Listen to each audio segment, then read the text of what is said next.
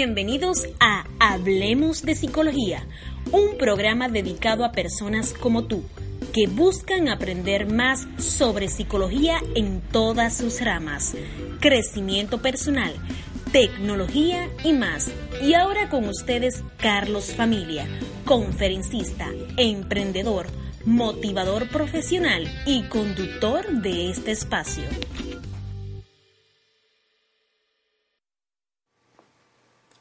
Del liderazgo se ha hablado mucho, debido a su importancia en la historia de las organizaciones, ya sea social, política y hasta incluso militar, siempre ha sido un tema de debate entre grandes de los negocios.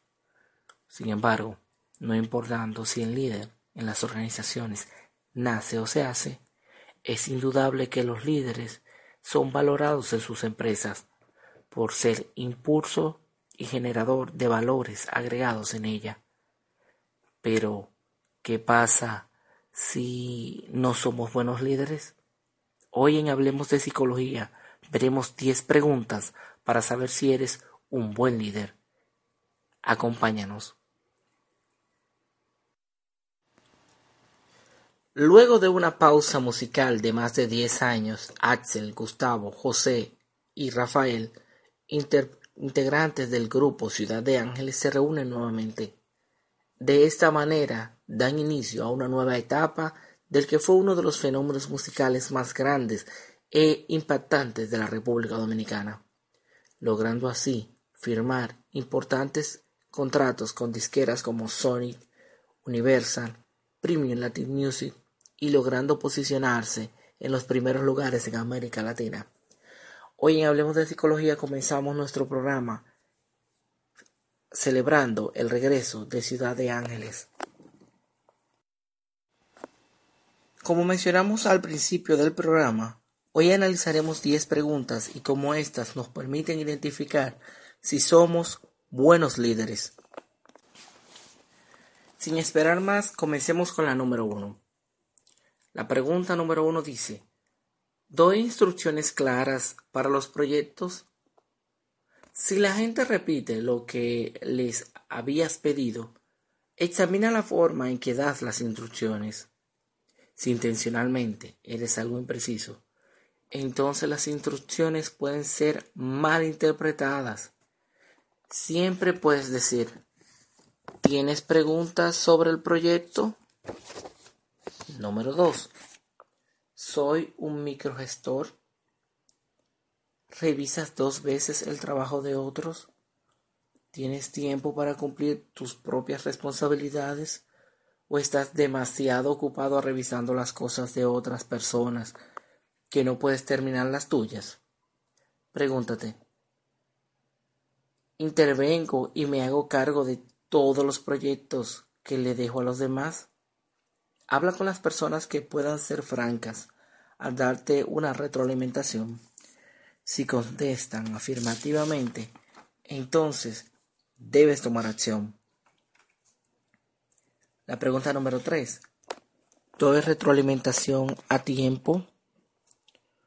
La gente quiere saber si está haciendo las cosas bien y lo que necesitan cambiar. Si les das la retroalimentación correcta, esto mejorará los canales de comunicación que son esenciales para hacer las cosas bien. Pregunta número 4. ¿Hago preguntas invitando a la participación? Ser el único que habla mientras das direcciones u órdenes no te ayuda a aprender o a conocer las opiniones de otras personas que trabajan contigo. A veces, los empleados tienen ideas que no puedes darte el lujo de ignorar.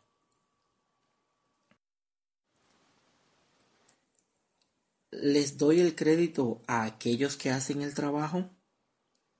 Reconocer el trabajo de los empleados y celebrar sus éxitos reforzará los comportamientos que provocaron ese resultado. Reconocer que tu gente es una extensión de ti es fundamental para el éxito.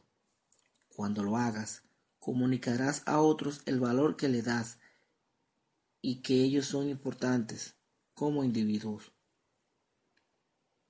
Eh, la pregunta número 6. ¿Estoy disponible? Las personas quieren saber que les vas a ayudar y apoyar cuando surjan retos. Cuando siempre estás disponible, la gente puede recibir la respuesta que necesitan para que las cosas salgan bien a la primera, lo cual elimina la necesidad de hacerlo de nuevo. Ser capaz de recibir la información que requiere les dará más confianza y te verá más como un líder. La pregunta número 7. Cuando los planes no se cumplen, ¿me enojo? Cuando nos, cuando nos confrontamos con emociones negativas, la mayoría de las personas se ponen a la defensiva. Debes darte cuenta cuando te pongan, cuando te pongas emocional y revisa y revisar las fuentes de tus emociones. La mayoría de estas reacciones surgen porque la gente percibe que un valor ha sido violado. Si puedes reconocer este dentro de tus emociones, podrás aprender lo que provoca la reacción.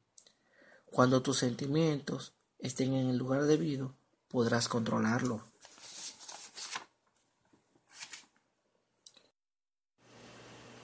Pregunta número 8. ¿Estoy respetuoso en comportamiento y lenguaje? Necesitas escucharla, las palabras que utilizas y darte cuenta de tus gestos cuando das un mensaje. El lenguaje y comportamiento que falta respeto no inspiran al otro a seguirte. Estas actitudes provocan miedo y no ayudarán a que tu empresa se repita, se respire un aire de honestidad y sinceridad. La pregunta número 9 apoyo a la gente cuando las cosas salen mal. Una vez vi a un líder dar la razón al cliente en lugar de a su empleado, quien había hecho lo que el líder le dijo, pero que había salido mal. Arreglar un problema o proceso es más importante que culpar a alguien. Los individuos trabajarán duro y se esforzarán cuando sepan que eres leal a ellos y que siempre los apoyarás. Número 10. ¿Le doy, les doy oportunidades de crecimiento. Los grandes líderes buscan personas que lo reemplacen. Esto requiere ser maestro y mentor para adquirir las habilidades necesarias para mejorar. Date el tiempo para explorar las aspiraciones y deseos de la gente y ayúdalos a satisfacer esa necesidad. Haz que su trabajo sea satisfactorio y que puedan desarrollar habilidades. Se preguntarán por qué estamos subiendo un episodio día jueves. Bueno, como hemos visto en semanas anteriores, hemos tenido semanas que no hemos podido subir ningún episodio. Entonces queremos equilibrar la balanza para tener episodios, los cuatro episodios correspondientes a cada mes. Esta semana hemos analizado las 10 preguntas para saber si eres un buen líder, escrito por John Stoker, y trataremos de cada semana subir episodios adicionales hasta que podamos completar los cuatro episodios de la semana. Si tienen alguna sugerencia, nos los pueden hacer llegar. Para terminar nuestro programa del día de hoy, concluiremos con la frase de Arturo Reyes, quien dice, el éxito de un líder no solo consiste que el líder alcance el éxito, sino que encuentre su felicidad haciendo líderes. Nos escuchamos mañana.